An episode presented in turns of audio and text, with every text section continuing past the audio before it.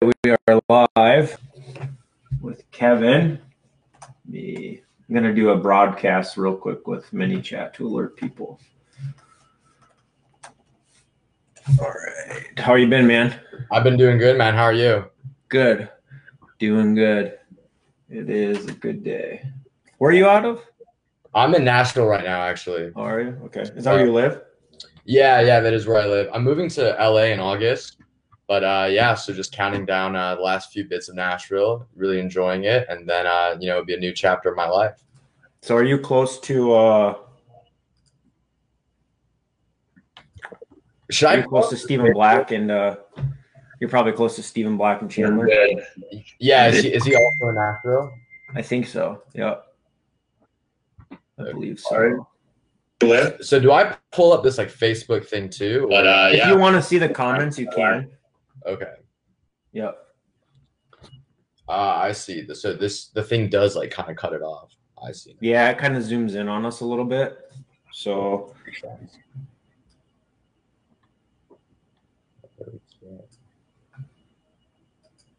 all right, I'm just sending uh I set up like an alert system with mini ManyChat to alert people when we go live because it's been a complaint. So I'll see what I do. So I'm gonna put up like the I guess the Facebook stuff on my other monitor, and I'll be able to see the comments.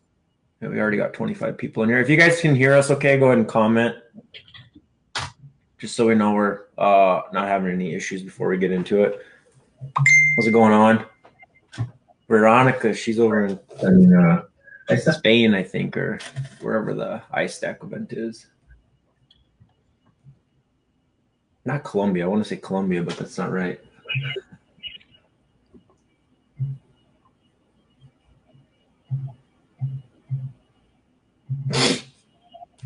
All right. We'll wait a couple more minutes. I just sent out the broadcast, so I want to give people a chance to get in here so they don't miss anything. Sounds good.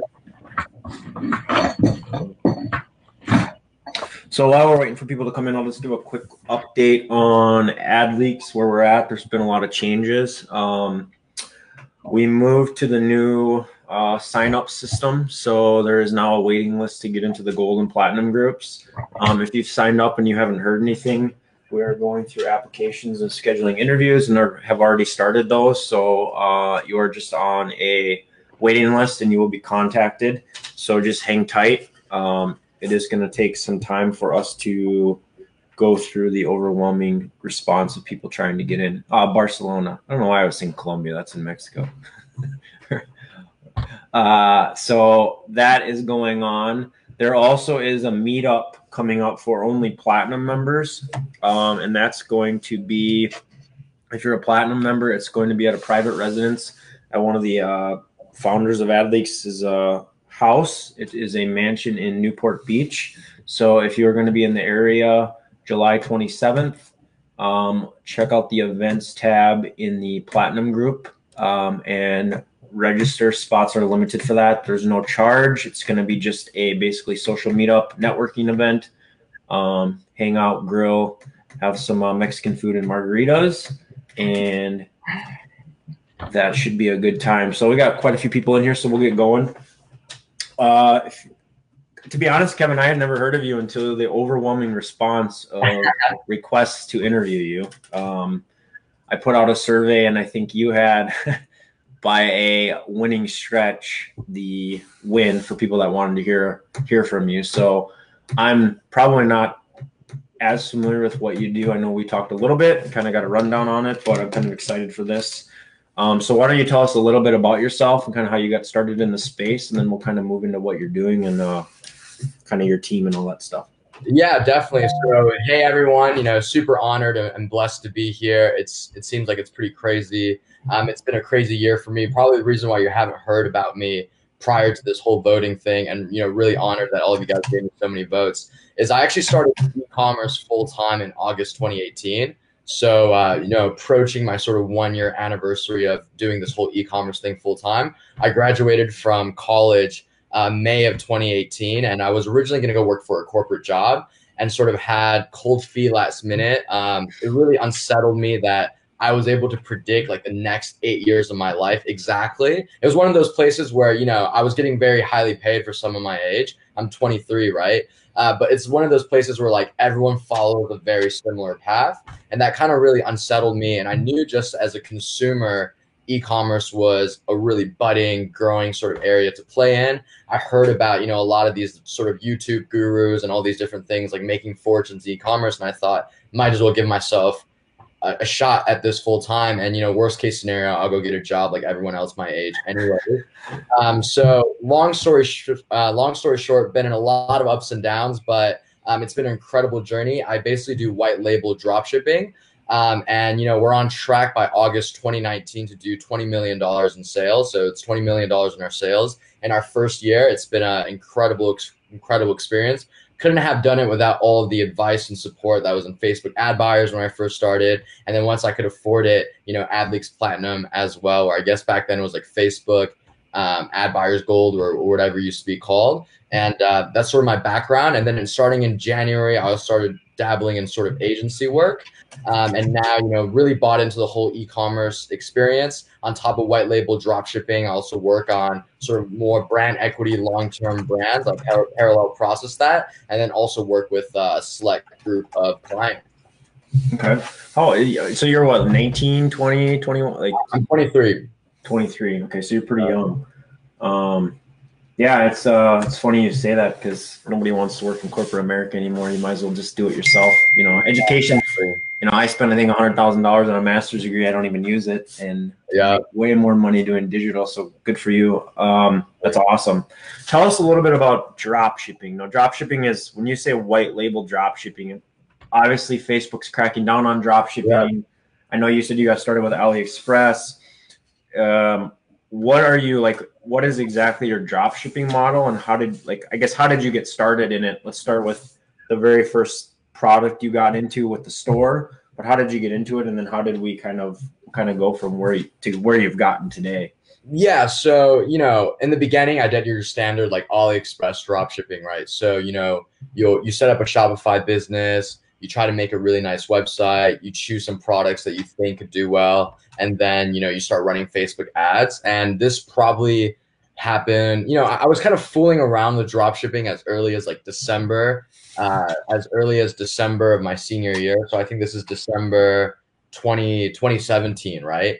Um, that's like when I first started dabbling around with it. Didn't really make any money. I actually lost like, like all the internship money I had the summer before and was like, wow, like this thing is really hard but I, I sort of got signs that if you were able to execute well and do it well, that you can make a lot of money, right? Like the fact that there were some days where I even did like a hundred dollars in sales. I remember back then I was selling like really shitty like drones, right? And I had no idea what I was doing. Like a bunch mm-hmm. of drones were even making it to customers. It was it was like a not a good product to sell. And then also I really didn't know what I was doing. But the fact that some days I could sell like two drones for a hundred bucks really piqued my curiosity, right? And then August 2018 is when I really started doing this full time. I was like, hey, I'm going to really do 24 7. This is what I'm going to focus on.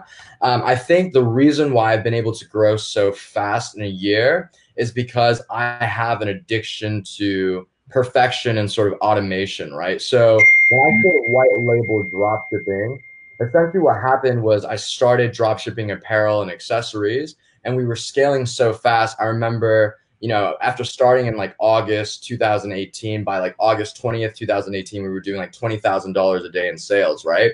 The moment we hit sort of that volume threshold, we were actually very proactive in making moves that would guarantee that we would be able to do what we're doing and also do it well from a customer satisfaction perspective and also like a fa- Facebook feedback score perspective. So we actually ended up acquiring the supplier that was originally drop shipping for us on AliExpress. So when you go on AliExpress, you see like the names of the different vendors um, that you can work with, right? So we grew mm-hmm. so big that we were doing like 80% of the revenue. This one supplier on AliExpress was getting little, and we decided like, hey, why don't you just become our supplier? You know, work with us like proprietarily. Don't work with anyone else, and then we're going to be able to increase product quality. We're going to start custom branding, getting tags on things, getting logistics figured out. So even though I'm drop shipping right now, it's it's not at all what your you know average person that watches like a guru video starts doing right at this point all of our products go through like very rigorous quality control standards. You know, there's custom tags and packaging on there. It gets shipped to the United States, like a US warehouse in Los Angeles. And then from the warehouse, it's essentially we're taking inventory at this point. It's actually getting sold to customers, right? So I still use AliExpress sort of as an inspiration platform to figure out like what types of designs of products and, and what types of products I would want to sell. Um, but at this point, we have our own like manufacturing and procurement capability. So the mm-hmm. type of product I'm actually delivering to customers is a league apart in terms of customer quality. I mean, uh, product quality and also customer feedback. So um, that's essentially what I do, right? And that's why I'm, I'm able to stick around, um, and that's why I'm able to, I guess, keep doing what I'm doing despite Facebook really ramping up its feedback score processes. Mm-hmm. and trying to like weed out the weed out the weasels basically as we call it before. Exactly. So how did so how much volume did it take when you acquired that comp like that person on aliexpress? Was that just drones? And how much volume were you doing to be yeah, able to so at, at, this point it was in drones right? Drones actually completely failed. Um, around like may the the, the feds actually started regulating lipo batteries. I don't know anyone else that drop ships products with like lipo batteries because of terrorism reasons. They actually started like just seizing random packages that had batteries inside, right? So I stopped drones and I thought like, what's a better product, logistically speaking, right? And apparel and accessories, there's no screw up factor there, right? It's like, you know, if you buy like a t-shirt, you're going to get a t-shirt, right? And like the t-shirt's not going to explode in the mail. It's not going to get seized in the mail, right? So I'm ma- mostly doing apparel and accessories now. So around August, um, it was an apparel and accessories dropshipping business. And once it hit twenty thousand dollars a day in sales, which I think it took us around, you know, I think like two weeks to get to, um, because at this point I've already I was already learning a lot. I've already probably lost like three thousand um, dollars mm-hmm prior to this, like doing drop shipping and trying to learn ad strategy and trying to learn how to Photoshop creatives and things like that. And I think August is when things really started clicking for me. Uh, but once we hit $20,000 a day in sales, I remember I was very proactive on like you know that if you're getting 30 day delivery times to your customers if you've never even seen your own product that you're now all of a sudden selling massive volumes amount for a lot of people it might not bother them but like it really bothered me that i had no idea where this thing was headed or what's going to happen with it and it didn't feel like it doesn't feel right when you know your customers are waiting two to three weeks to get a product and you know like it, it just put yourselves in the shoes of your customers i would be pretty pissed off too right so we started taking very proactive steps to um, you know get things private labeled as soon as possible, mm-hmm. nice packaging as soon as possible, get quality control as soon as possible. Um, around this time, I actually even though I'm a I'm like a semi-native speaker, I started learning a lot of Chinese just in my free time because I wanted to communicate with the person that was pushing massive volumes out. Um, and I reached out to him, and then we sort of worked out a deal. You know, we had a very frank conversation, and now you know we've worked together for so long that he's essentially a member of my team. So at today's date, I can think of any product I want to sell, and I'm very confident my team over in China will find that product and they'll make it well, and then we'll be able to sell it in the right way. So, what kind of apparel and accessories are you selling? Like just all over the place. So we do, yeah, I mean, we do like outerwear. You know, we have leather goods. We do like camouflage goods as well. We do like preppy clothing. Literally anything you can think of in the apparel space. Um, we've probably at least tried before um, or I've at least have dabbled before. Sometimes obviously it doesn't work out. Is it uh, brand or like is it your own brand name stuff or is it stuff like where you're selling like Nike and Under Armour? No, no, it's it's completely my it's my own brand. Your own stuff. So you come up with the designs and everything, basically. So we don't. It depends. So it's I would say eighty percent of the designs that we're selling are from AliExpress. So I think what AliExpress is really good for is inspiration for what nice products could look like, right? Not saying mm-hmm. that products are actually nice, but it's inspiration for okay, let's say you see like a really a, a, hoodie on AliExpress. At least now you don't have to conceptualize in your brain of what a nice hoodie would look like or what you would actually make, right? AliExpress does that for you. So my I basically look at designs on AliExpress and I think, okay, these are the designs based on my experience that I think it sell well. I give them to my team and my team sort of makes a higher quality version of the same AliExpress product. But you wouldn't like, you know, on pa- on paper, you wouldn't know that there was a difference between what I'm selling and what AliExpress is selling, mm-hmm. except for my thing is obviously customly branded and labeled and, and just sure. like a lot higher quality yep. than others. How many how many tell us about your team. How many are on your team? Do you have like? Yeah. So um, one second. Let me get my charger out. Actually, laptop. So uh, I would, in total, I believe we have around 51. Um, I would say team members that work with us, and uh, you know, most of them are going to be remote workers. So I'm literally in my bedroom right now, and my bedroom is also my office, right? Which is which is kind of nice about the type of work that we do. But uh, you know, I run my business like with my telephone and and my computer, yeah. right? So I have 51 team members all over the world. Um, like we have a building in the Philippines um, and they do all of our customer support, right? And when we need more customer support agents, I have a manager there that literally can go on the streets and interview someone, and bam, we have more customer support going, right? So I have sort of like my order fulfillment team, like the people that make sure that the orders are getting to the customers, right? And they're monitoring logistics all the time, like they're in Ukraine, right? Um, my finance sort of team is is in New York. Um, and then, um, you know, I have a procurement and sort of manufacturing team in China. So collectively, there's around 51 individuals, and we all work remotely. And what's crazy is I've actually, I've actually only met like three of the 51 individuals in person, and now we've been working for almost a year together. And like, you know, I trust them more than I trust like anyone else in my life, right? So it's, it's kind of crazy the world that we live in. Yeah, it is. It's uh, same thing with me. I have a couple employees that work remote, and I trust them with my life as well. So I hear that. I don't have 51. Sounds like a headache. well, most of them are frontline, right? So obviously, a lot of it's customer support, right? They're answering emails. A lot of it's yeah. like house staff, um, like manufacturing, procurement sort of staff. Um, I'm not trying to demean them or anyway, but um, you know, I think 51 sounds a lot sexier if you're imagining like some like corporate office, right? yeah. yeah, good for you, man. Young, it's awesome. Um, if you guys have any questions, drop them in the comments and I'll make sure to try to get to them if they're kind of relevant to where we're at. So, um, what kind of, so how are you pushing the sales for this stuff? Like what, what ad platforms are you running? Kind of how did you, you know, do you have a team that does all the ad buying or do you do the ad buying? So, um, I said I was addicted to automation, right? So my principle for automation is twofold.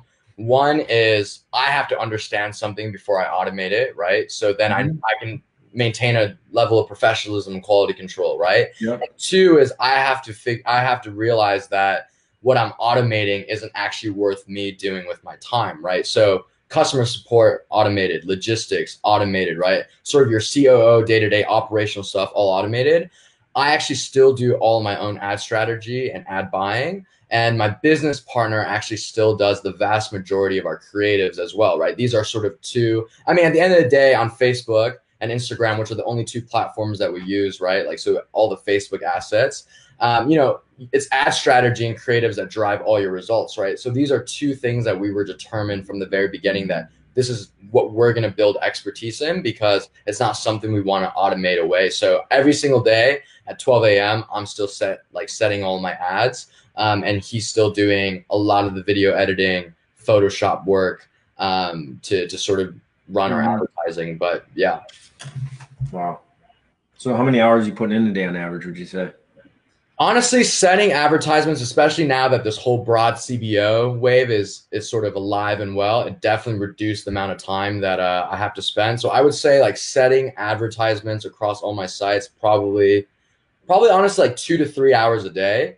Um, and then obviously on top of that, I try to stay up with AdLeaks, right? I read a lot and, and Facebook ad buyers as well. And I just try to, mm-hmm. I mean, you know, for those of you guys are in the group, like, you know, I'm always starting new discussions, new threads, because this is something I devote a decent amount of day to is just learning and making sure I'm keeping up with the trends and just like testing and, and thinking about a lot of different crazy things to test, but actually setting ads probably like two to three hours. Mm-hmm. Oh, wow. Okay. But like on top of that, like how, like how what what does a typical work day look like? Wake up at eight a.m. work till two a.m.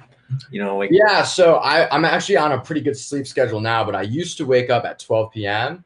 Um, and then sleep at four a.m. Right? Yeah. I mean, it's like you know, when you're in our line of work, it's like fuck. Why do I have to wake up at nine? You know, like everyone else. But recently, mm-hmm. my my, uh, my teammates and I are actually doing a challenge where my challenge is like I have to wake up at 9 a.m. every day. So, you know, day three and, uh, you know, hope it's going well so far. I'm definitely pretty tired. But yeah, you know, like my other teammate, he's like giving up video games, and another guy's giving up like junk food. So it's like a self challenge thing we're doing. But you know, I wake up in the morning, I try to get a workout in, and then I eat like a big breakfast, and I come to work.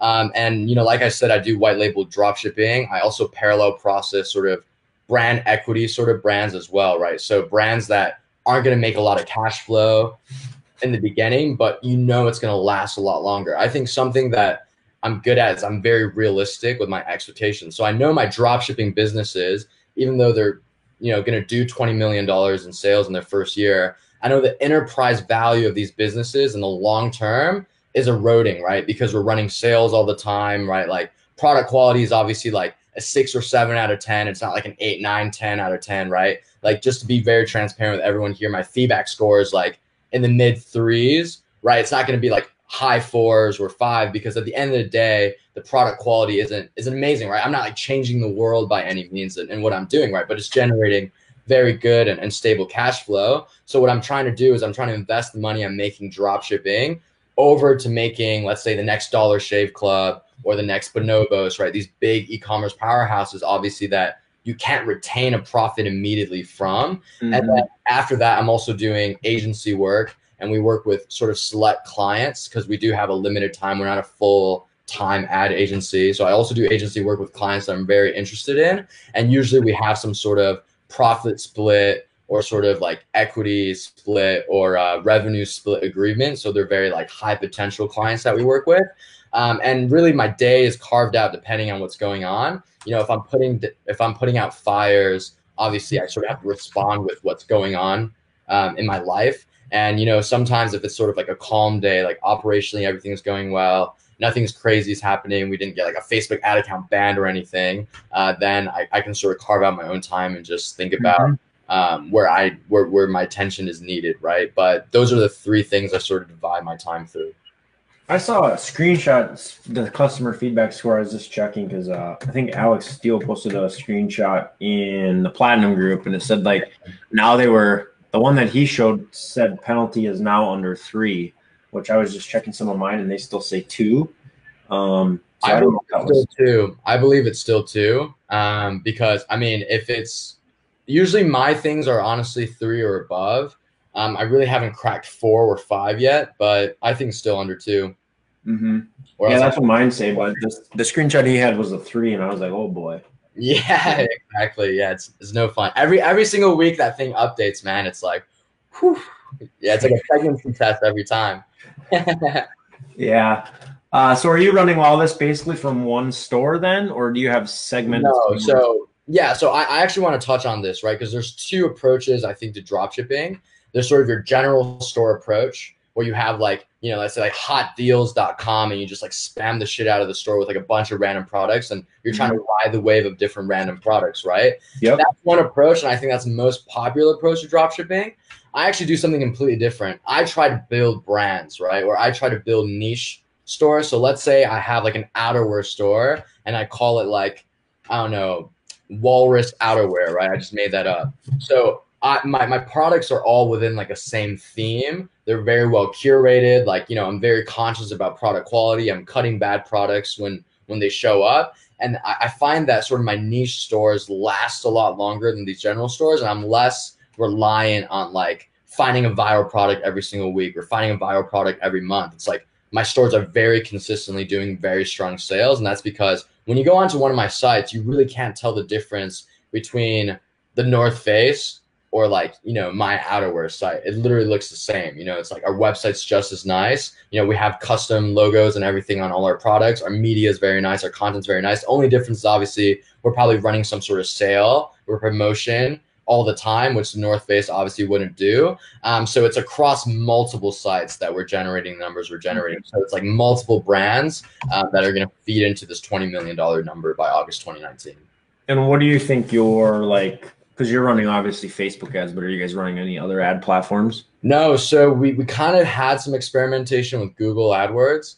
I'm I'm not a big fan of Google AdWords for dropshipping, honestly. I just think it's it's kind of it doesn't give you as much flexibility creatively, right? It's like you can show an image of your product or you can sort of type some things out that people see when they search. Mm-hmm. And I mm-hmm. just don't think that gives enough differentiation when you don't have brand equity, right? So it's like obviously if you Google toothpaste and you see like a Colgate sponsored Google AdWord, that means a lot to you because you don't need to see a picture of anything. You can click onto it and that's enough, right? I think for drop shipping, creatives are, are really, really important because that's the only way you differentiate yourself, right? Like thousands of people are probably pushing the same products you're pushing. So how do you win in this sort of big battlefield where everyone's selling the same thing?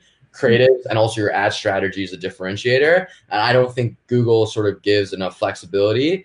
I haven't hopped on um, Snapchat yet. That's probably on my my learning list. So right now it's it's purely Facebook um, platforms that I'm generating all my sales on. But are you really a drop? I mean, I know you say you're a drop shipper, but yeah. I don't necessarily know that. To me, to me, a drop shipper is like I did drop shipping a long time ago, where I would just you know take a list put that into Amazon, the product list, because they would have a connection, and then I basically would just go in and I would place the order, and they would ship directly. You're actually curating your own products. You're sending them in for like quality control. Like I don't, to me, I don't classify you as a drop like a drop shipper because you're you're actually designing your own products.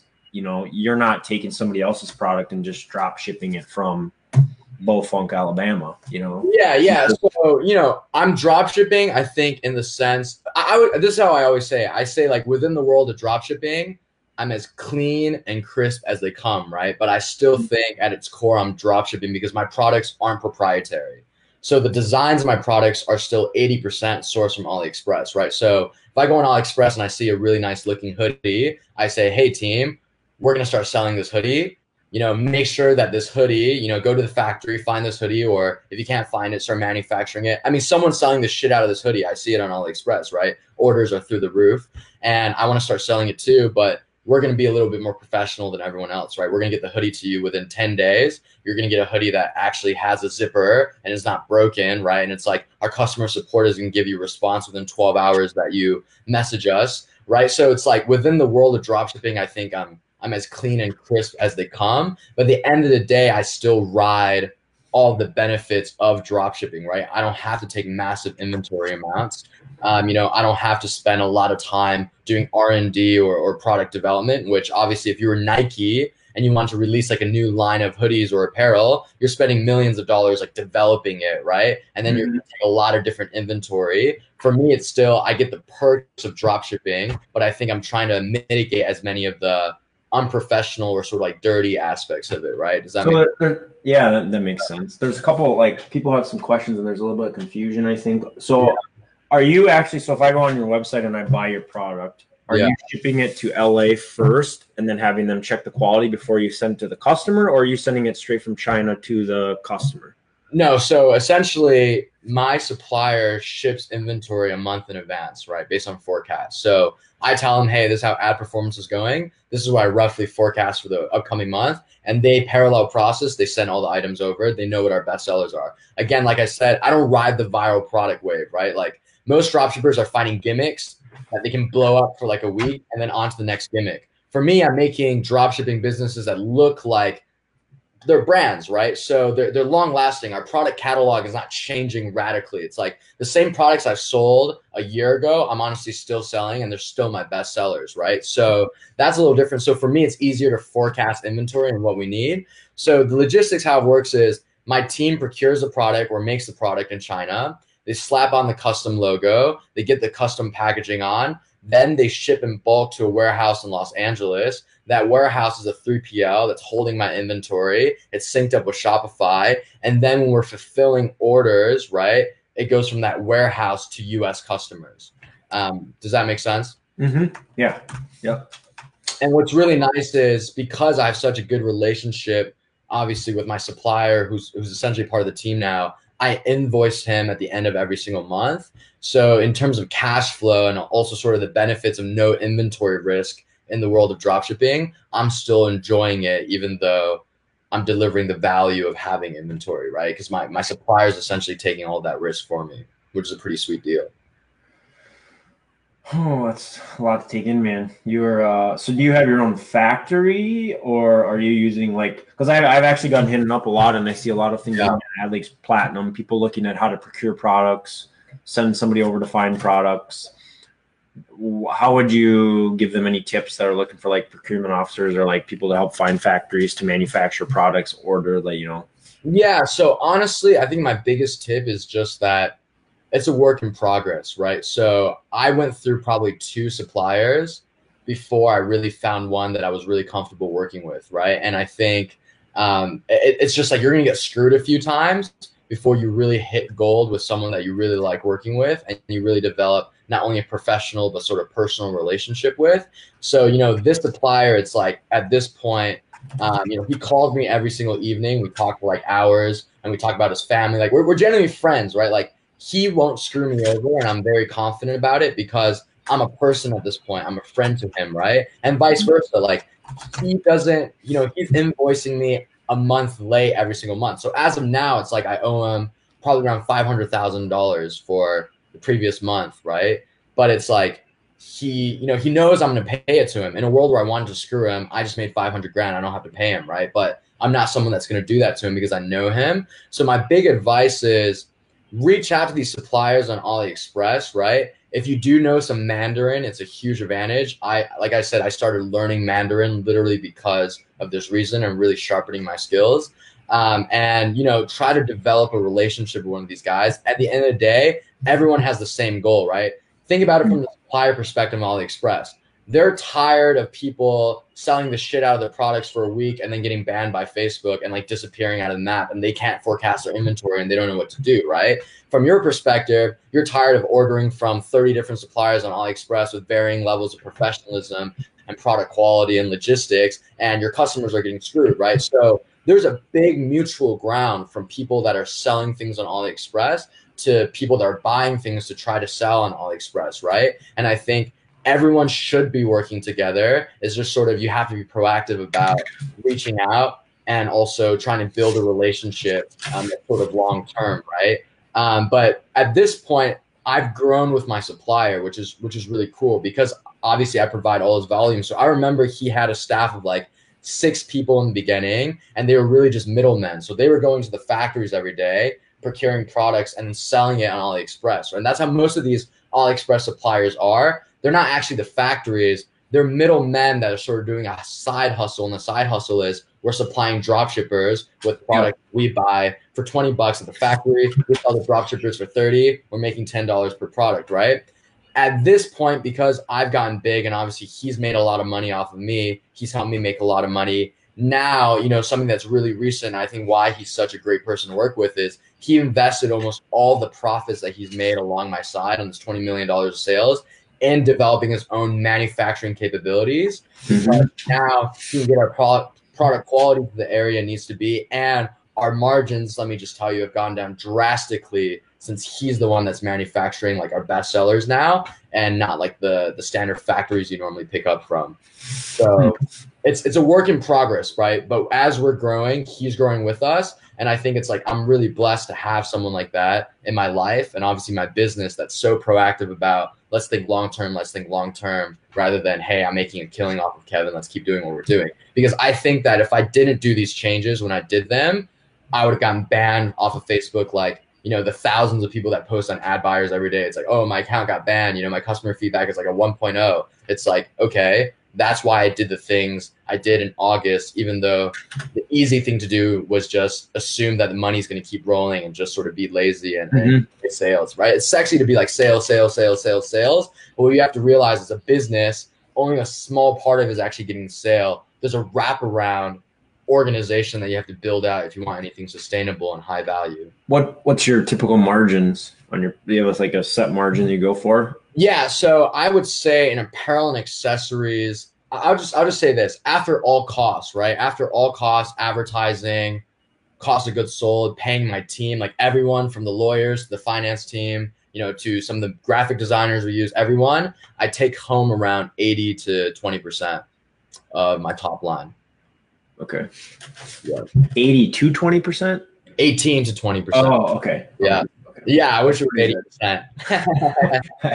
That's a big margin, eighty to twenty. Uh, okay.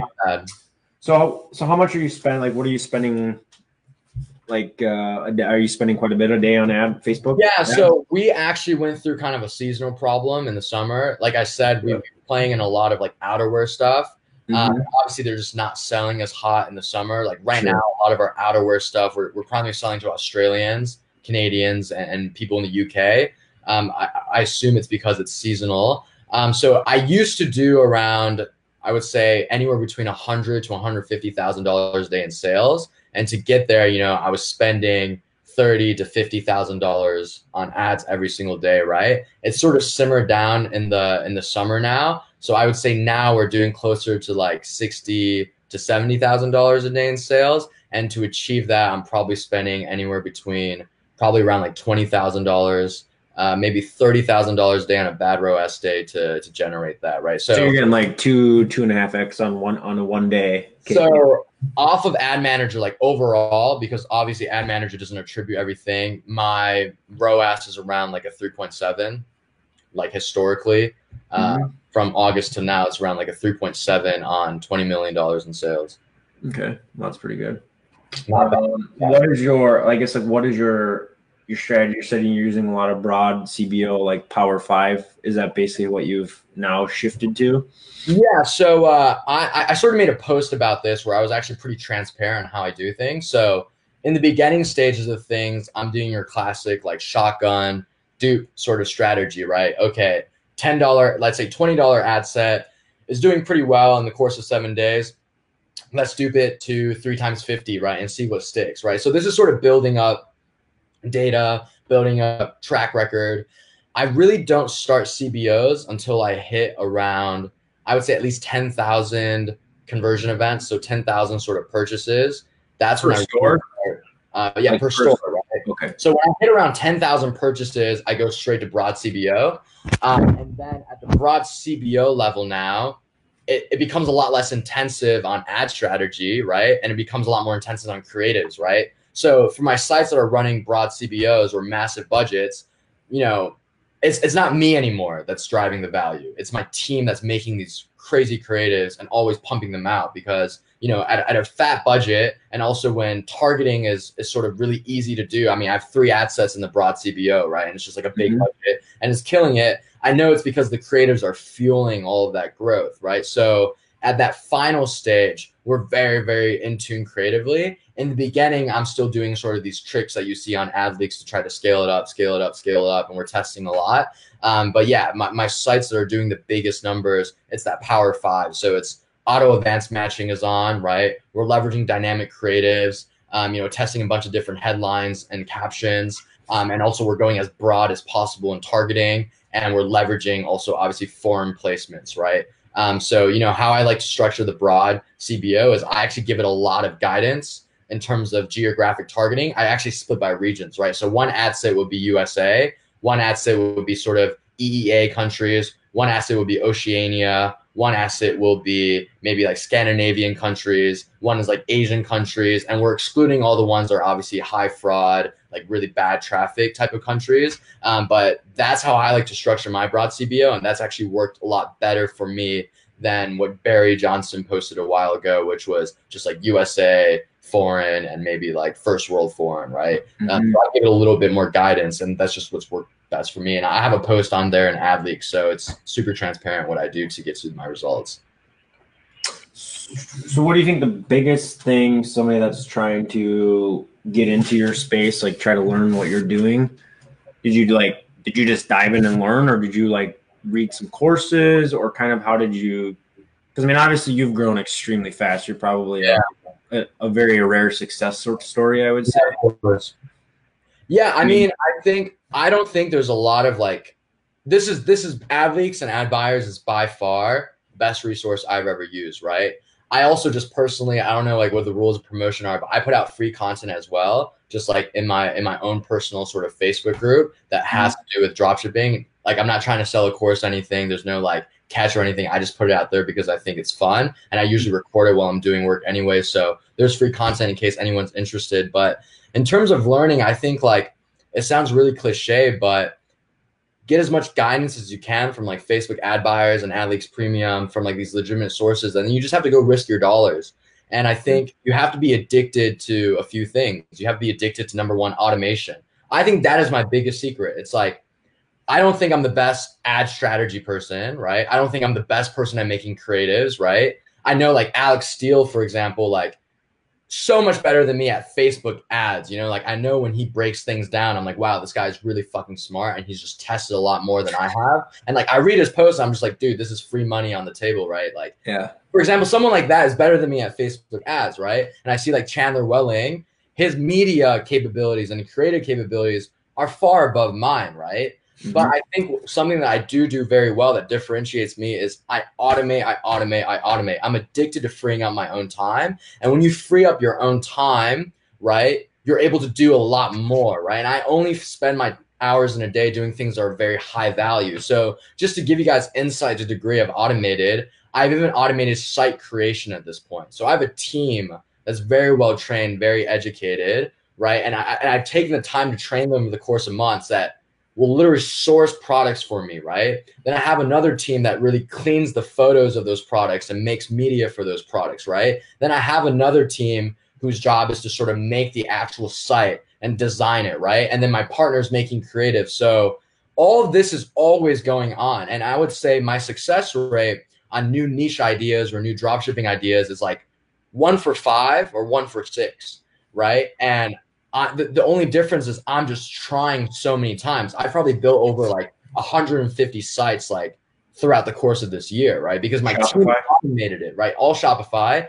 Because my team has automated so much of this, I don't have to spend 200 hours to build a dropshipping business, right? So I just go with a lot of volume of, of this and it's very high quality because I've trained my team to do this. And then you know when the bangers come they come and when we when when they fail it's like on to the next idea right? So i think mm-hmm. that's number one.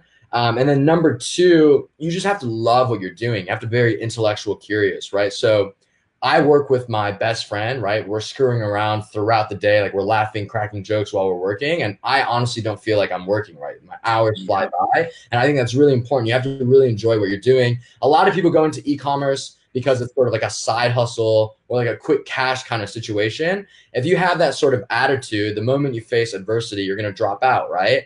For me, it was like, I like what I'm doing. And as much as I can keep doing what I like doing and make money doing it, I'm going to fight for it, right? So on days of bad ROAS, it's like, I don't give up. I try to find a different solution, right? In the beginning, you know, I entered August actually with with $3,000 of personal credit card debt and like no income at all, right? And I just gave up a really good job, and my you know my parents were pissing their pants, like you know, like calling me every day, like what the fuck, you know, they're Asian parents, you know, they're like, we thought you were gonna be a doctor, right? It's like you're fucking selling shit on the internet and you're losing money doing it. like what are you doing, right? So it's like it was it was stressful, right? But I genuinely liked this type of work and I genuinely like ad strategy and I genuinely like e-commerce, so it made it easier to persevere. So love what you do, always try to automate you know, get smart people to work for you. Like my manager, for example, that manages my operations, he's a PhD student in astrophysics in the Ukraine. And he is smarter than anyone I went to college with and harder working than anyone I went to college with. And he only wants to get paid $30 an hour because in Ukraine, making $30 an hour is, is a really good wage, right? And he, he's so good and so talented and he worries about so much of the day-to-day stuff that I don't have to worry about anymore. And this is only possible because of like the globalized economy and, and the technology that we have these days, right? So um, the fact that we live in a big world brings a lot of opportunity for automation, right? Like you don't have to hire a Harvard MBA to do a lot of things to free up your time so you can worry about growth. How did you get somebody to give you three hundred thousand dollars in a credit line? Your parents co-signed for credit cards, or no? So uh, it's I don't know if this is fully legal. So uh, I guess I'm going to disclose, disclose it. I had a corporate card from my internship, right? So I worked at like a a big consulting firm, and as a part of that, you get like a corporate credit card. And we were supposed to cancel our corporate credit cards at the end of the internship. And I knew I was going to do this entrepreneurship thing. So I just like decided to not cancel it secretly. and I basically funded my business with that credit card. I mean, I paid everything off. So like yeah. on the book, everything's okay. Right. Um, but that credit card then essentially had like no limit because it was a corporate one, right? It's like a billion dollar company that's obviously backing it up because it's like a. And they didn't notice that they ended so that they actually they canceled the card in January. Like this past January, I got a letter in the mail. It's like, dude, like we canceled your card. You know, like you clearly don't work with us. I mean, I guess I survived on it for like six months, But uh, I was very proactive. So, I, you know, once you have revenues, you can go to a bank and you can get a credit card, right? Oh, if you give sure. financial statements, you're good. So by then, I already had alternatives. But yeah, like that was super lucky that I was able to do that. I mean, it, was scrappy, right? And I, every day I remember like, I was just, yeah, I mean, it's, it, you know, it's wrong. Like, you know, it's wrong, but it's just like, fuck, you have to do it. I mean, what else am I going to do? Right. Um, so that's, that's how I did it. Yeah. that's funny. uh, Dimitri, Gail David in the house. So what is your, what would you say is like your next what's next for you? I mean, what is yeah, you're crushing it. Are you gonna start moving it? I guess tell us a little bit about what your future three, four, five year plans are.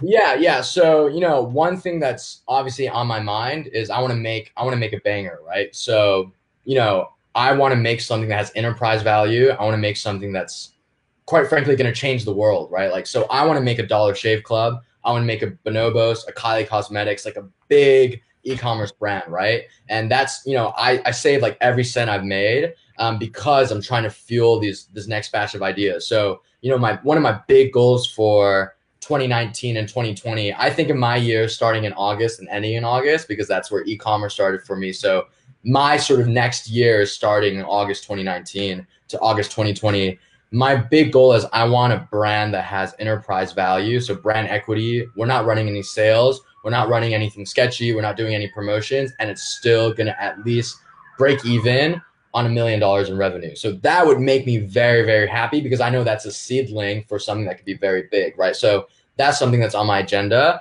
I am also very interested in sort of the education space.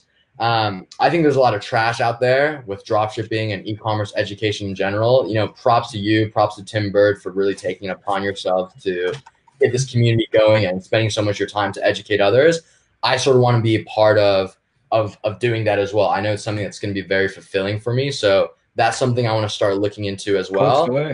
Um, yeah, exactly right. And then the third piece is um, I want to really start working with some some some clients, right? That that I'm very excited about. The ones we're working with right now, I'm very excited about. But I want to sort of grow the agency side of things, and we really don't do what traditional agencies do, right? Like we take deals that are very focused on equity or up upward growth, right? Um, like we have some businesses that literally give away like partial ownership to the company so we can do what we do for free and we even fund all the ad dollars because we really believe in their ideas right? So you know what, what are you really good at when you're a dropshipper? Selling shit on the internet right? What are you bad at? Product development so, you know, I'm looking for sort of early stage startups right now before Series A where they developed a concept, an idea, and a product, and they think it's going to go really well. Maybe it's on Kickstarter and, and they've raised like $20,000. I want to sort of take them to the next level so I don't have to worry about product development, right? Um, so, those are the big three things that I'm sort of thinking about in my next one, two, three years, on top of obviously maintaining my core dropshipping business. Um, but I have my eyes far set outside of drop shipping, right? Um, I think drop shipping was a great way to learn. It was a great way to earn a lot of capital. It was a great way to build a skill set and sort of have a sandbox to learn the stuff in and play with. But you know, if if you think drop shipping is the end of e-commerce or the light at the end of the tunnel, like I just completely disagree with that mindset. I know there's so much out there. I'm really bullish on e-commerce in general, and I want to be at the forefront of sort of capturing that. Mm. How many? Uh, like this question. How many travel points do you have? Oh, so many. So yeah, it's I live. So I live off of my credit card points because I spend so much money on ad spend, right? Um, and yeah, I really haven't spent like a single dime I've actually earned for my business, but I don't know how many points I get per day, but like for example, I have like four million points right now with like American Express, hotel, like Starwood hotels or whatever. Um, so I guess travel would be free for me for a long time. what card do you use? All Amex? Yeah, so I don't know if I'm like I know there's a lot of people that are like kind of nerdy card about gurus. being like the best card. I'm not a card guru. Um, so I use like your standard Capital One Spark card, two percent back, right? Which I think the best percent back for just like flat percent back in business. I also have a American Express like Bonvoy Marriott card for like traveling purposes. Um, and then I also have your standard like Bank of America business card too that I'm using less because it doesn't give me as much cash back points. But no, by no means am I like optimizing on my points or anything. It's my credit score is also pretty bad, so that's that's kind of one of the negatives of being my age and having no official income and also yeah. spending so much every month. My FICO literally revolves between like 500 to like 720, and it can be like anything in between. So I really don't try to fool around with credit cards. You know, I I'm actually gonna. I'm, I'm actually gonna open up credit cards. I think in all my kids' names and just start using. Yeah. They're like exactly. four. exactly. Just Or like, I just gotta go get another internship. You know, get another infinite credit card credit line. That's really the secret of growth.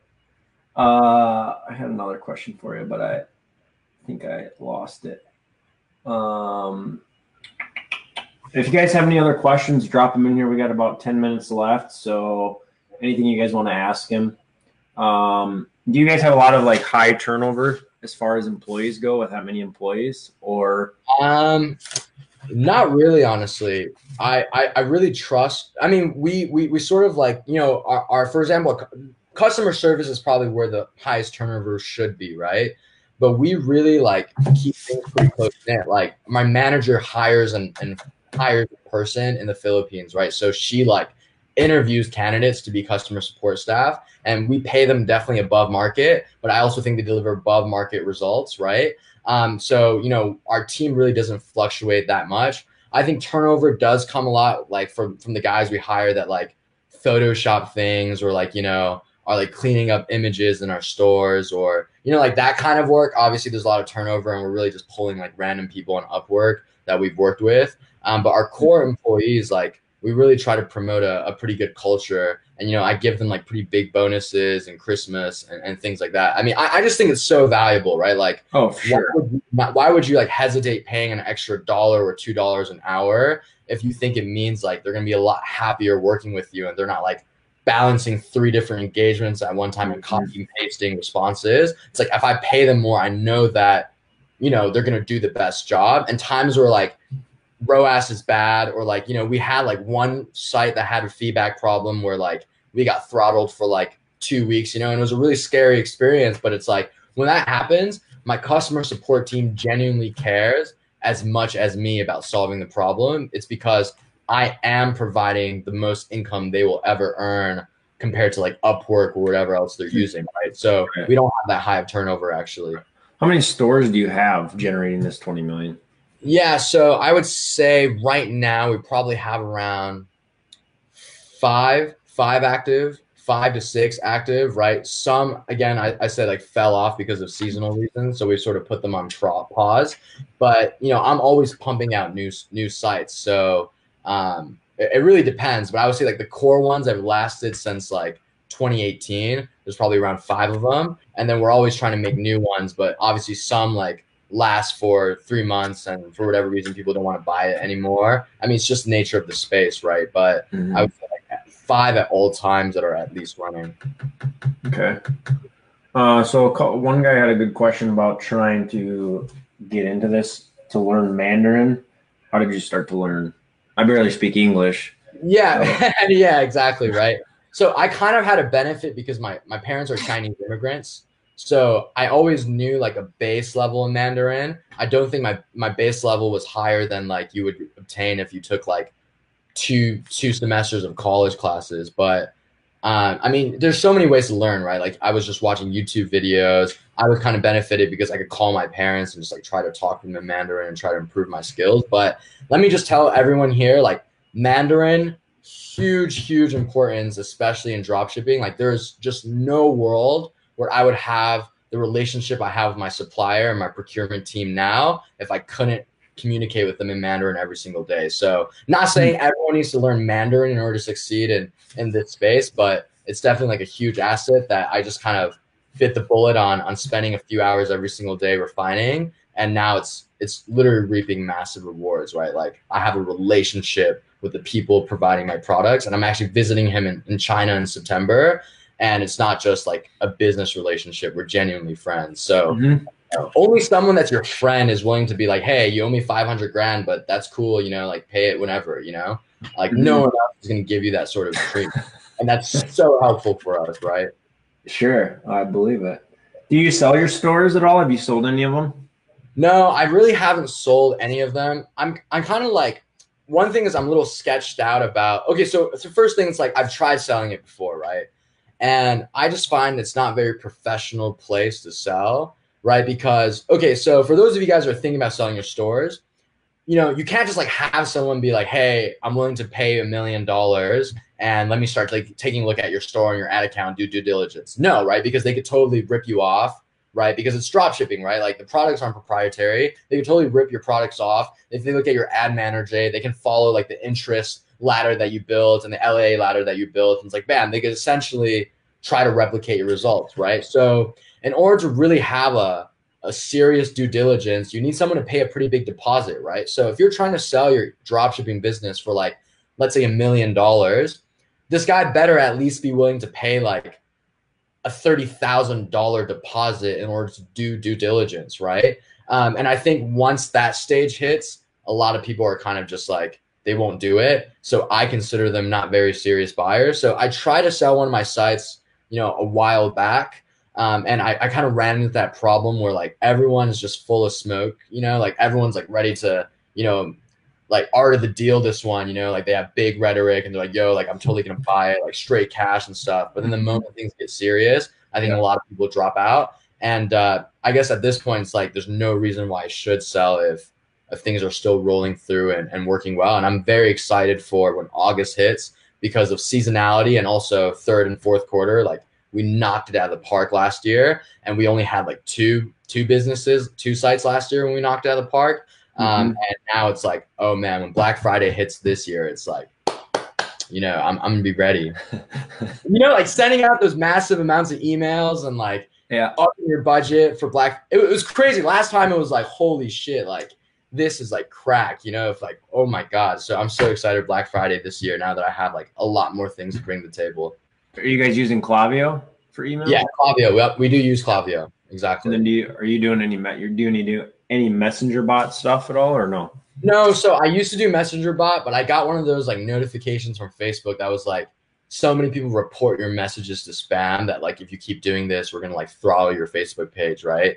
And that kind of just like maybe I wasn't doing it the right way, um, but that really tweaked me out. So I stopped using the messenger bot. Um, but we used to do that and did work pretty well, but um, are you doing promotions? Like, are you doing broadcast promotions? We were no. What we were doing on Messenger was we were doing retargeting on Messenger. So it's like you go onto our website and you add to cart, right? And you end up not completing your checkout or completing payment. Uh, like, okay.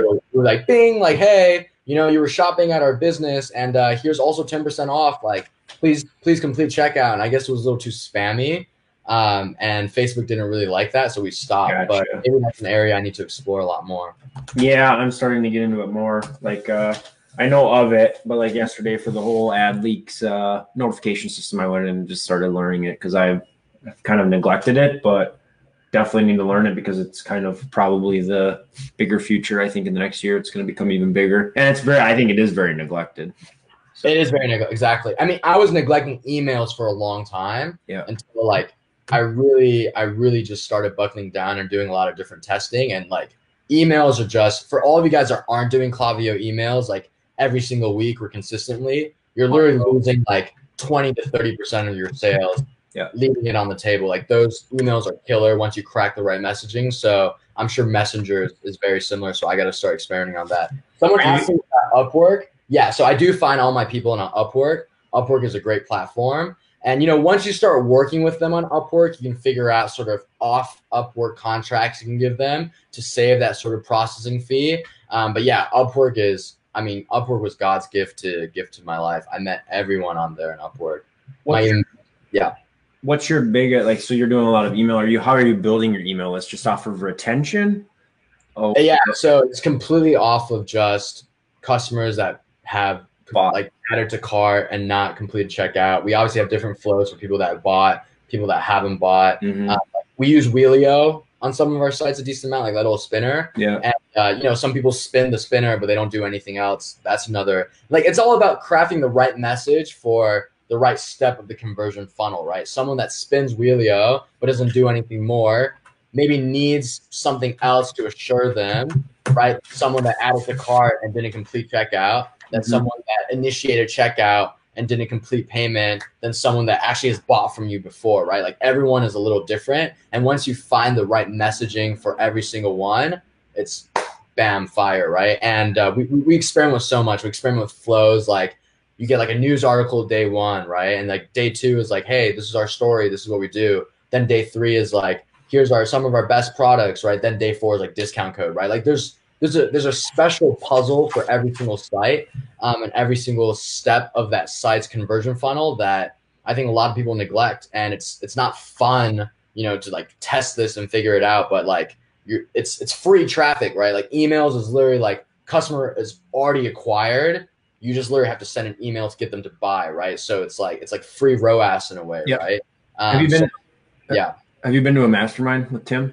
One of his I'm not. masterminds? So I think I'm gonna, gonna go to the one in August, actually, upcoming in New York. So uh, you know, for everyone that's gonna be there, I guess uh, you know, see each other in person. Will you be there, Justin? Uh, I don't know. Maybe I'm getting more involved in that stuff. So I, I got three kids and another one that's ready to hit here in about four weeks. So my wife would uh, divorce me if I leave her home before. You got, you got real, yeah, you got real commitments. I'm just uh, I'm a rider. Yeah, I will be in LA for that. mm, Uh, going to our AdLeaks headquarters, I think, in a week and a half, two weeks. So I'll be there for a week, working out of there. Are you going to be in LA for that? Yeah, meetup? I'm actually I'm moving to Los Angeles in late. August Okay. for all the uh, ad buyers and AdLeaks people. I know there's a lot of you guys in LA, so uh, excited to join that community. Yeah, you should try and hit the. It's in July though, so you won't be there yet unless you I won't be there yet. buy a private jet on your points, fly over. Yeah, yeah, yeah, exactly. Right. I'll just use my internship internship Yeah. one. Well, man, I appreciate it. I learned definitely a lot. Um, if you have stuff and you want to post, and we want to start building out like a learning unit in the AdLeaks, just let me know. I'll put up a unit, start dropping the bombs, and then I I moderate every single post so I can start adding them. So Awesome, awesome. Yeah, I'll definitely, I'll definitely do that. Yep. Yeah. Awesome. okay, well, thank you, man. I appreciate it. If- Great talking to you, man, and uh, hope to meet you someday in person. yeah, So, like I'm more buddy. friends online than in real life. All right, see you All right, thanks, thanks, guys. Take care. Bye.